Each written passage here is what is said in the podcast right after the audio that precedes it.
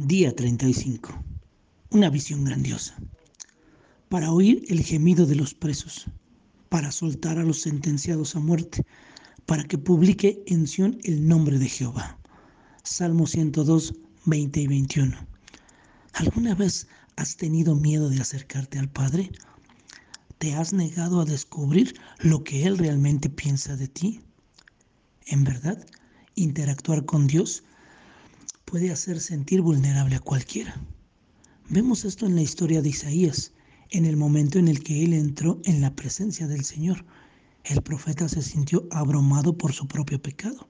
Eso es lo que nos dice Isaías 6 del 1 al 7.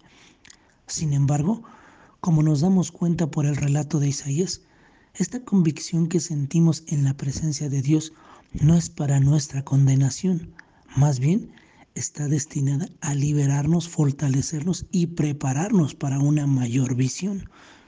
Claramente lo vemos en Isaías 6.8. Dios nos ofrece su gran amor con la finalidad de transformarnos mediante el poder de su Espíritu Santo, de establecer nuestra fe y prepararnos para los grandes retos que ha planificado para nosotros. Por tanto, sentimientos de convicción de pecado no indican que Dios nos condena o rechaza. Nada de eso. Y eso lo podemos comprobar en Romanos 8.1. Dios siempre nos muestra amor y perdón, independientemente de lo que hayamos hecho. Al respecto, nuestro Padre nos asegura que nuestra vida le importa y que ve en nosotros más de lo que nosotros mismos vemos. Así que cada vez que temamos en su presencia, recordemos esta verdad. Volvámonos de inmediato a Él y experimentemos su amor y sus propósitos que siempre son mayores que los nuestros.